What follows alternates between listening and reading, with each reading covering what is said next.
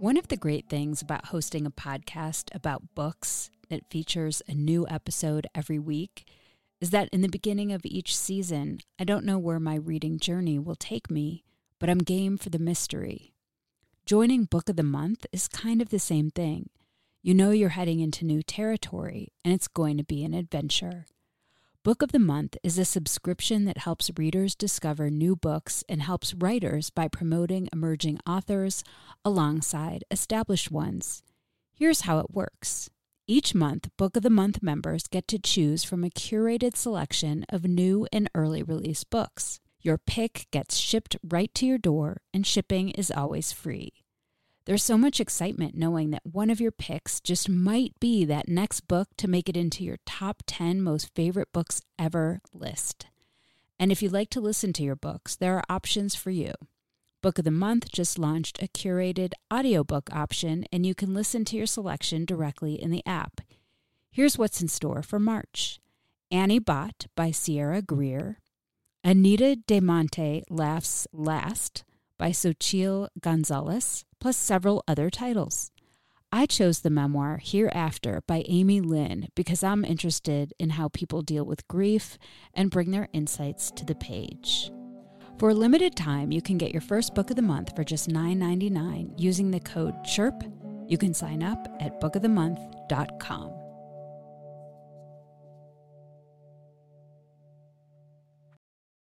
This episode is brought to you by Paramount Plus. Get in, loser! Mean Girls is now streaming on Paramount Plus. Join Cady Heron as she meets the plastics in Tina Fey's new twist on the modern classic. Get ready for more of the rumors, backstabbing, and jokes you loved from the original movie with some fetch surprises. Rated PG 13.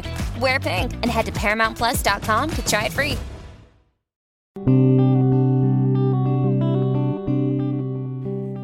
This is First Draft, a dialogue on writing produced at Aspen Public Radio. I'm Mitzi Rapkin. First Draft highlights the voices of writers as they discuss their work, their craft, and the literary arts. My guest is Karen Bender, author of two novels, Like Normal People and A Town of Empty Rooms, two short story collections, Refund and The New Order, and is the co editor of an anthology called Choice that focuses on women's reproductive choices. Bender is currently a visiting professor of creative writing at Hollins University. Her latest story collection, The New Order, contains themes of instability and fear, violence, and political upheaval. Many of the stories were written leading up to the 2016 presidential election. In The New Order, we see an America that is increasingly threatened with issues of sexual assault, dishonest candidates, anti Semitism, and a dwindling sense of personal power. I'd like to note that the first story in the collection is more chillingly realistic today than when I interviewed Karen Bender on October 17th. It is called Where to Hide in a Synagogue and tells the story of two women in their 60s who are tasked with preparing an emergency plan in case a shooter enters their sanctuary of worship. Just 10 days after we spoke, a shooter massacred 11 Jews in a synagogue in Pittsburgh. It's devastating to see fiction reflect our worst fears, but also a reason why we must continue to write and read and share ideas. We began the interview with Karen Bender discussing what was bothering her and nagging at her mind when she began the short story collection, The New Order. I think with all of my work, I write to kind of figure out some unrest, either within me or outside in the world, trying to figure something out, trying to capture the chaos and, and form it into a narrative, which is which is a form of control and you know kind of trying to find a way to control it. So i, I think the first one i started actually was um, the last story on a scale of 1 to 10 which was you know kind of trying to deal with i guess feelings of dislocation and and chaos and and finding ways to belong but trying to find ways that are belong that feel true. So it started with that. And I actually i think the second one i worked on was mrs america which started titled the lie. And you know i think i started that before actually the campaign started in 2015 i started it because i was just I was really curious about that character based on Republican female candidate, but I think I wanted to explore that that person and then as the campaign started, I just thought, "Oh my god, you know, this is just playing out."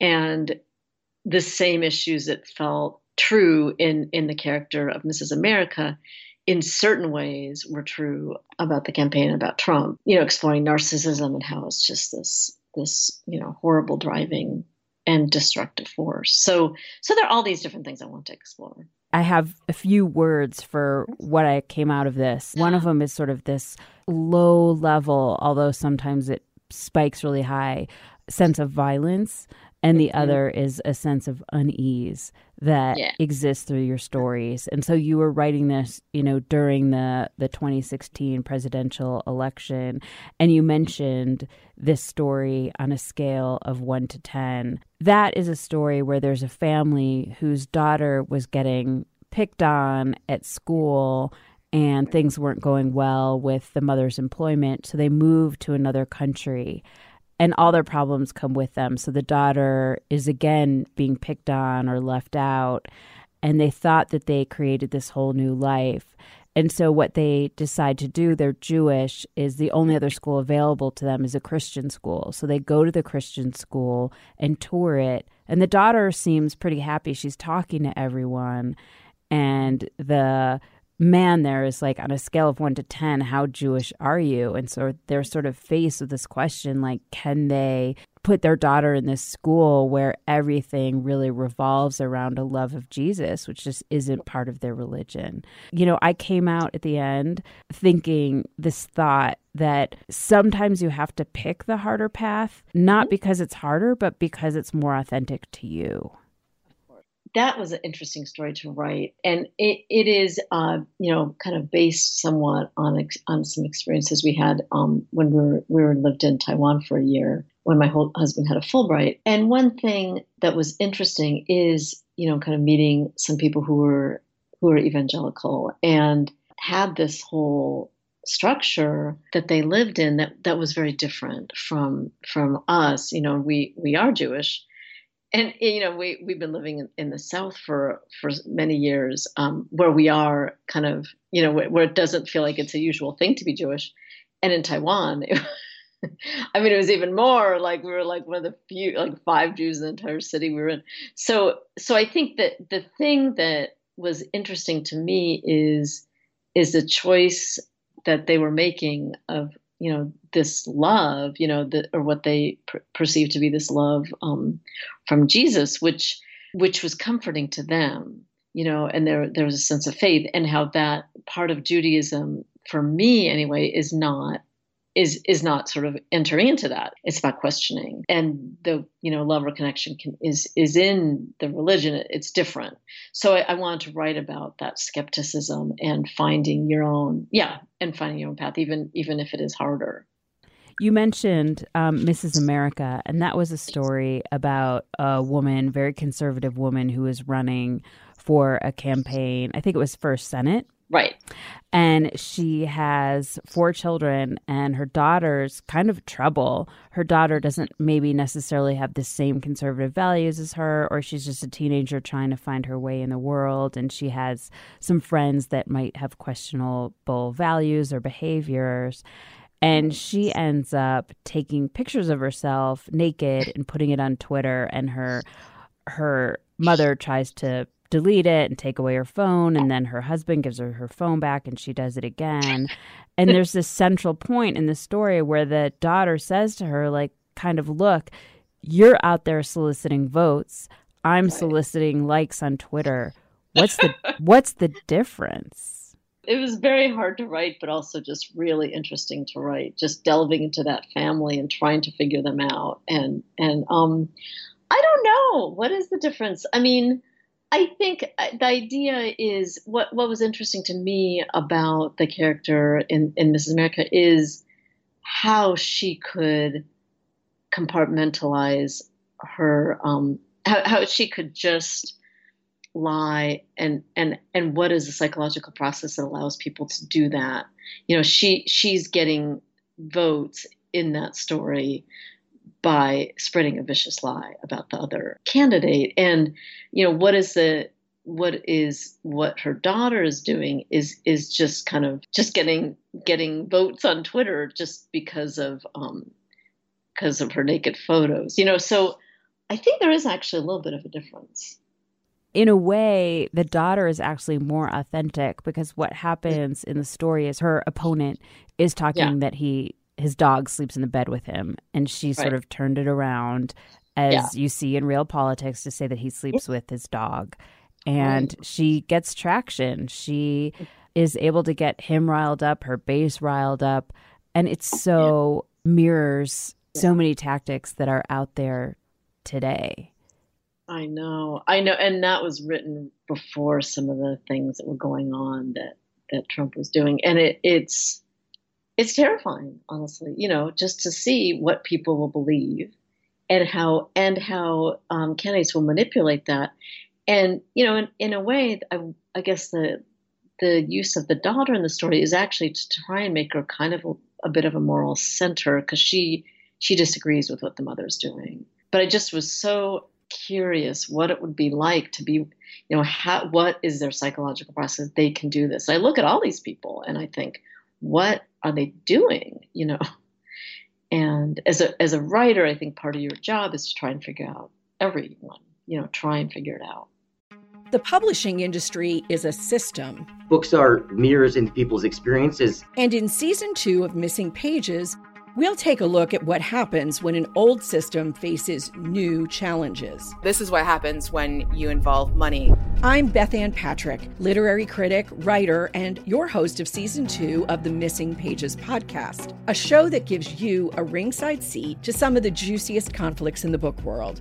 In season two, we're turning up the dial. She was in pretty much a stratosphere all around. The term is academic fraud. Teachers in Florida had to cover up their bookshelves for fear of getting sanctioned or fired. We'll dig into these stories with industry insiders and talk to authors like Jodi Picoult for their firsthand experiences. You can child-proof your world, but you can't world-proof your child. It's time we find these missing pages and return them to their stories. Listen and subscribe to season two wherever you get your podcasts. Because there's sort of this unease and violence and, and you say helplessness that mm-hmm. that you're feeling and you and you put it into your art, do you mm-hmm. then want your art to do something? I mean, do you have sort of an end goal? Does it feel better to mm-hmm. write it? Is there something you want from your readers? I mean, I feel like the purpose of art and um, action, which I feel like is so key now, you know, as as readers, as writers, as citizens, is that is that you read for different purposes. One is, you know, to be understood, you know, to see your feelings, you know, that it can feel empowering or nourishing to feel, see your feelings or your anger, or your unease or frustration or grief or any of it mirrored, you know, that you see that in the page or you also can be instructed, you know, that you've an experience that you haven't had, but someone else has, and that you learn what that's like, what it's like to be someone else. And um, so, you know, and then I think, you know, you can be energized in some way. And then I guess my my hope is as a writer, you know, that people are changed in some way. There's something that clicks on in their mind, you know, that that that they they feel a little bit different. And then that they act. You know, I feel like the act of reading and action uh, can be linked. You know that that they feel like, oh, this is the country we're in. How upsetting. You know, what can I do to help change it? So there was a review I think I saw somewhere. I think it was Goodreads or, or, or somewhere that where uh, a, a, reader wrote, you know, that makes me feel so that something is wrong with the country and, and what can I do? And and I, I just thought, wow, that's really powerful response, you know, and that you know, how can reading and action be linked? I, I hope they can. There is kind of this sense of violence throughout your stories, and I don't mean graphic violence.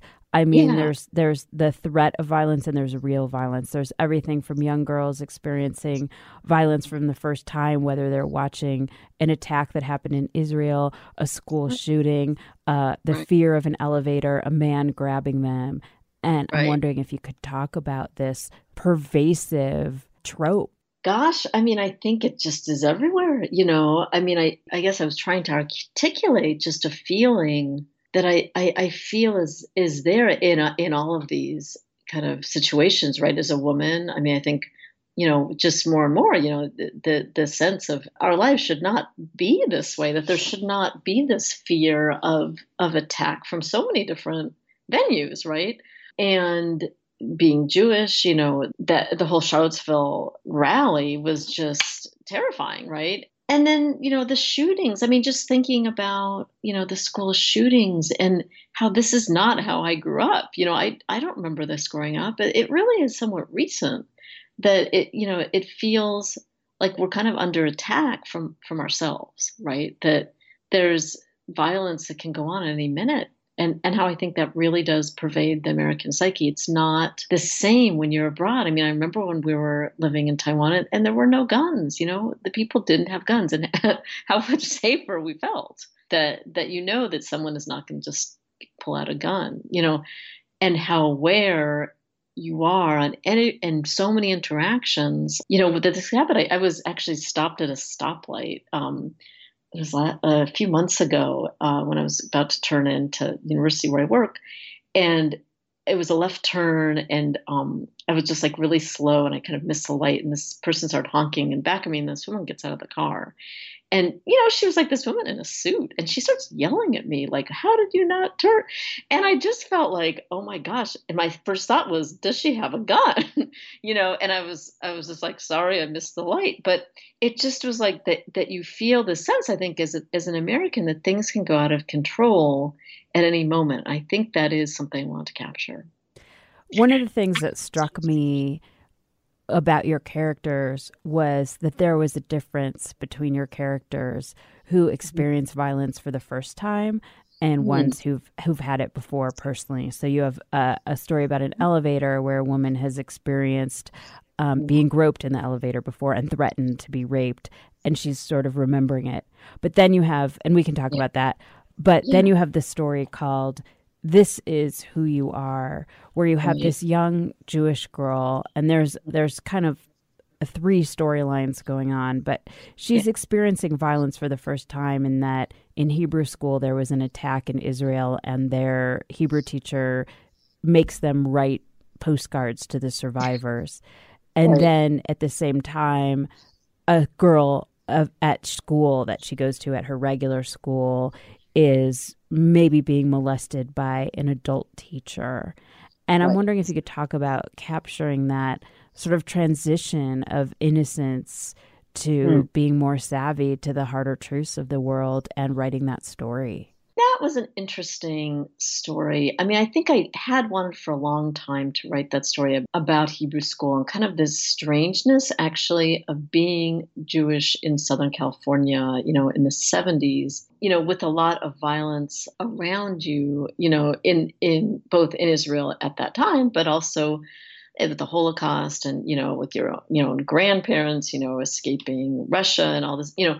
So there's a sense that there was a lot going on sort of around you in terms of events but but your day-to-day life was pretty safe right? I think feeling as a Jewish person in, in Los Angeles I think it was one of these little it felt kind of like an island actually.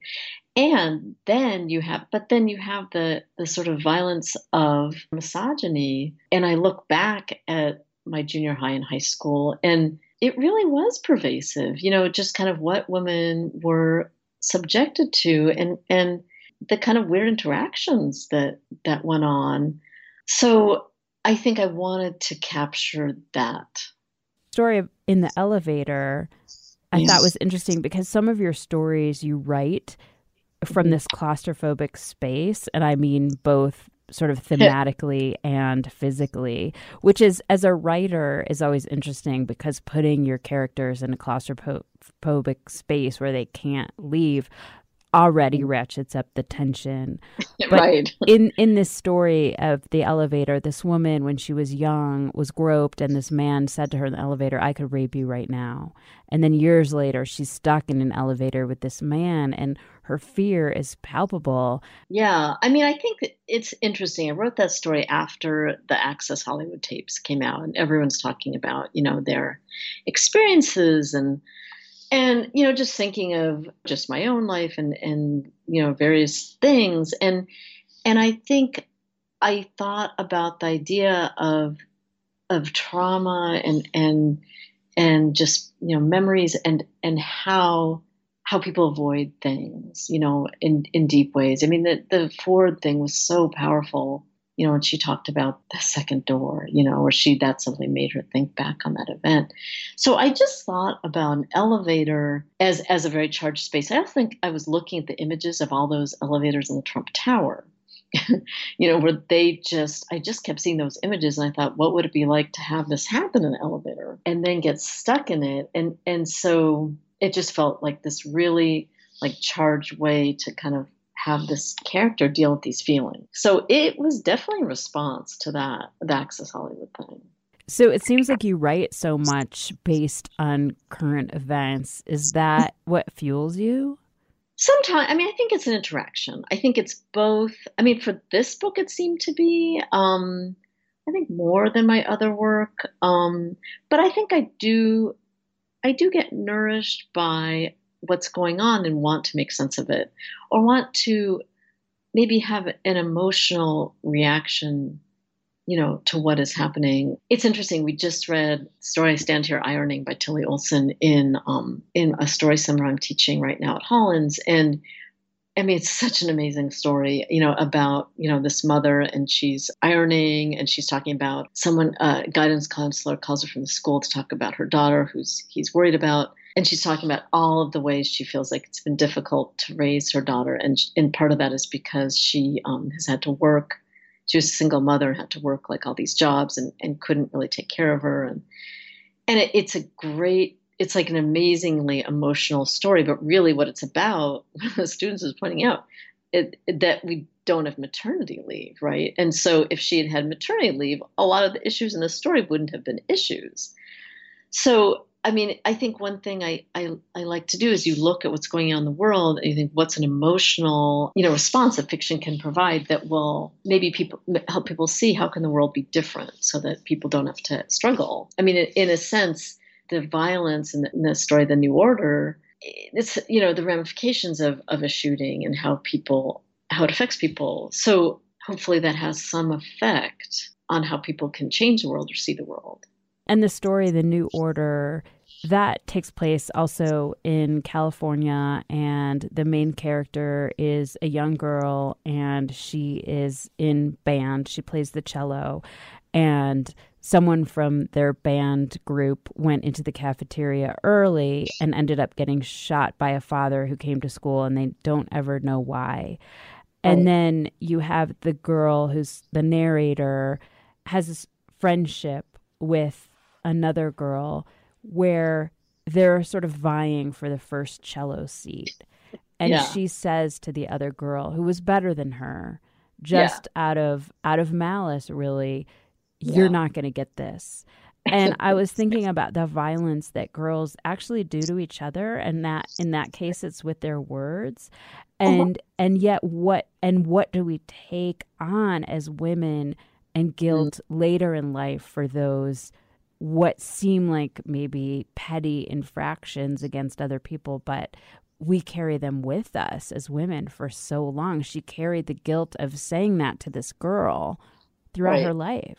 Yeah, no, that's a great way to put it. Um, that was such an interesting story for me to to write. It was actually the the sort of um, seed for that story is is from a story a friend of mine told me where he he said that um, he'd had a, a, friend that had visited him um, after many years and was staying with him, and and they were talking, and there was some misunderstanding between them that that had actually kind of, kind of nourished the person in, in, in a in a way, and I, I love the idea of a misunderstanding that that nourished someone in a way that was different from what the the first character thought. And, and it's also a response to this Alice Munro story called Fiction, which is this fantastic story where there's a misunderstanding um, where one, one character experiences something in a way that's different from another um,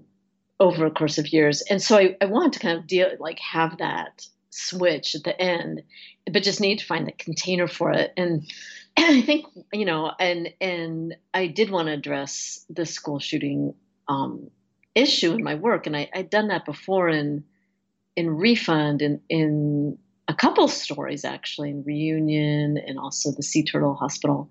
But it just is something that is so you know it, it's just these attacks that happen so often. It's just part of our world and i i just needed to write about it again. So so I wanted to set it in this school orchestra with these girls competing because I felt like that's interesting to me the idea of, of, of girls in competition because I don't think it's really looked at enough and you know desire for power and desire for attention. And so I wanted to kind of play with all that. Yeah in terms of the the guilt I don't know if that's necessarily particular to women. I think that that people can feel guilty about things over years and you know for a lot of different reasons i'm i'm glad you saw that as like a little violence between them because that's yeah that's what i intended.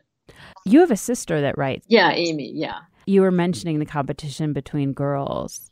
I, i'm just curious what that's like in adulthood to both be writing and does that do you talk about writing a lot? Do you ever feel envious of each other? How does that work for you? Yeah, well, Amy, yeah, Amy and I actually did our first um, event together in um, Idaho. We went to this place called the Cabin, and we talked about writing together, and it was amazing. And I mean, she's an incredible writer, and and really different from me too. She she tends more toward the magical, and you know, in a way that I that I don't as much, and it's like a bond, you know, to be able to to talk about writing and gossip, you know, you know, with her about other things going on and to be understood. You know, and my husband's also a writer, Robert Siegel, and and we talk about writing and so I think, you know, the writing world can be very hard, you know, kind of this hall of mirrors thing, but you know, it can be really nice to have someone that you can talk to about it. Was there something in your home growing up that inspired both of you and your sister to be writers? writers? So it's interesting. I mean, it's a great question. So our mother is a dancer, a choreographer, and so she was very, it was very supportive of the arts. Um, and our father's psychoanalyst, and so he was, you know, supported, you know, self-expression. So I think there was definitely an openness toward art. You know, I, I look at, you know, students and and what they say their parents, you know, would would um, say or do about their writing or be supportive or not.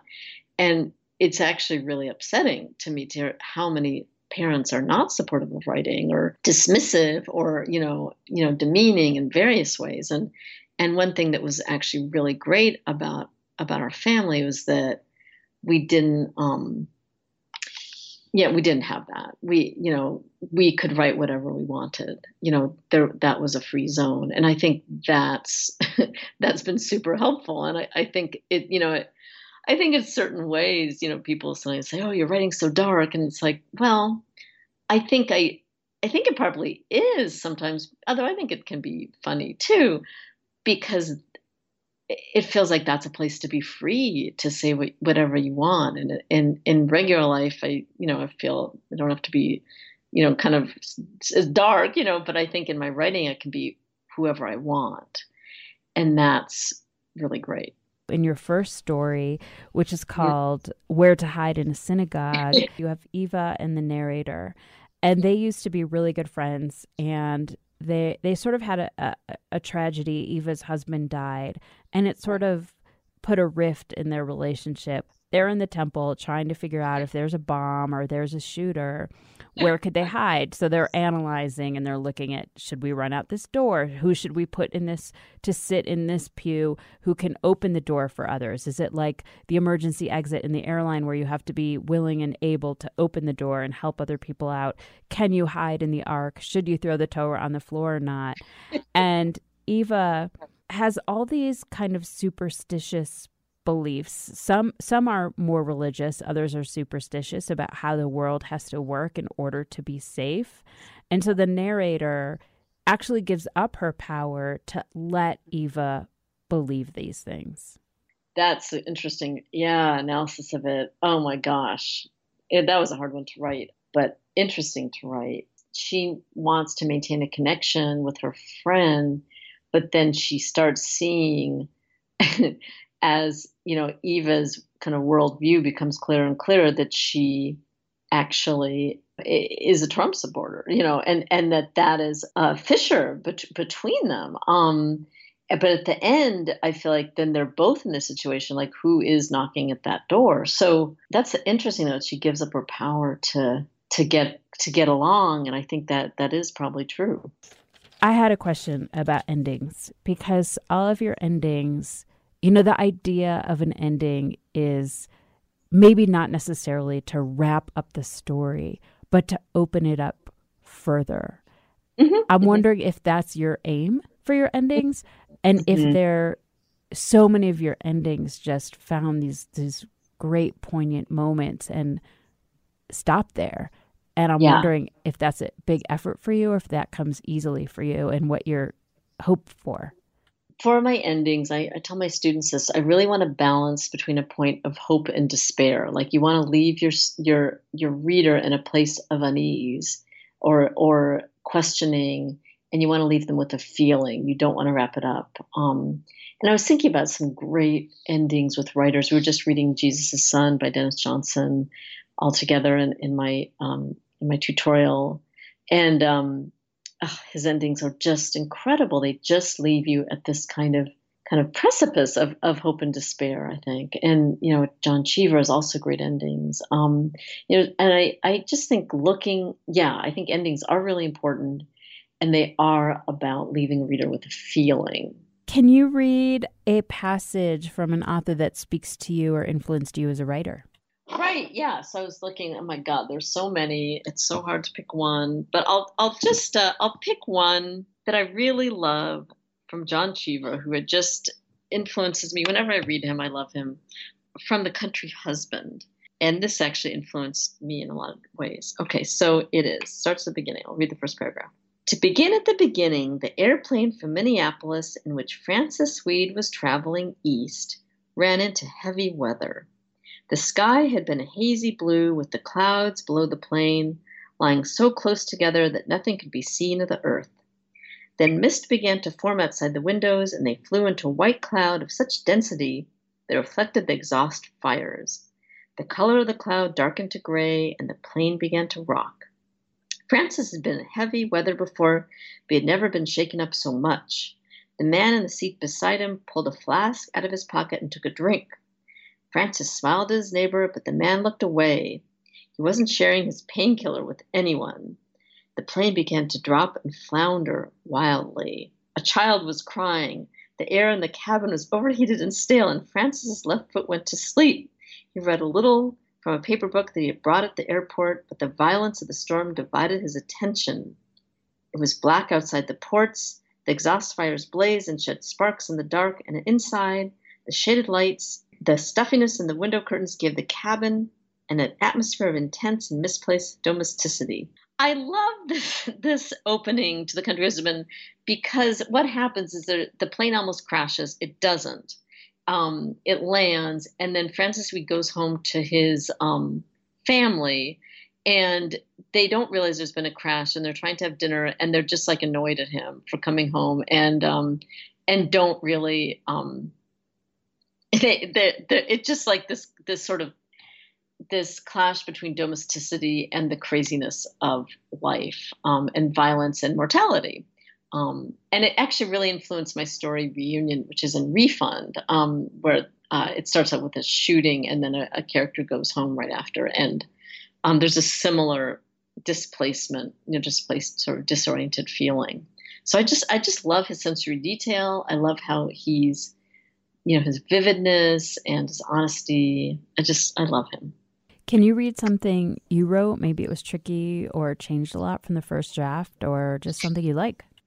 Yeah, I I have here two different openings to where to hide in a synagogue. So it's about two paragraphs. So um, what I did is that story started out actually as like a four page story. Um, and it was almost just kind of a satire, you know. But I, um, this is how it started. It started as a letter um, to all temple members. In light of the threats being made to other Jewish centers around the nation, we urge all members to be vigilant.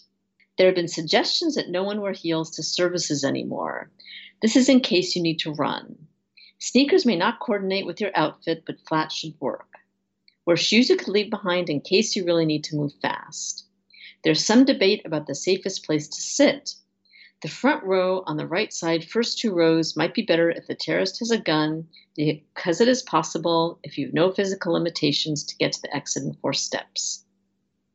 That is the number of steps for a child, an adult would be less.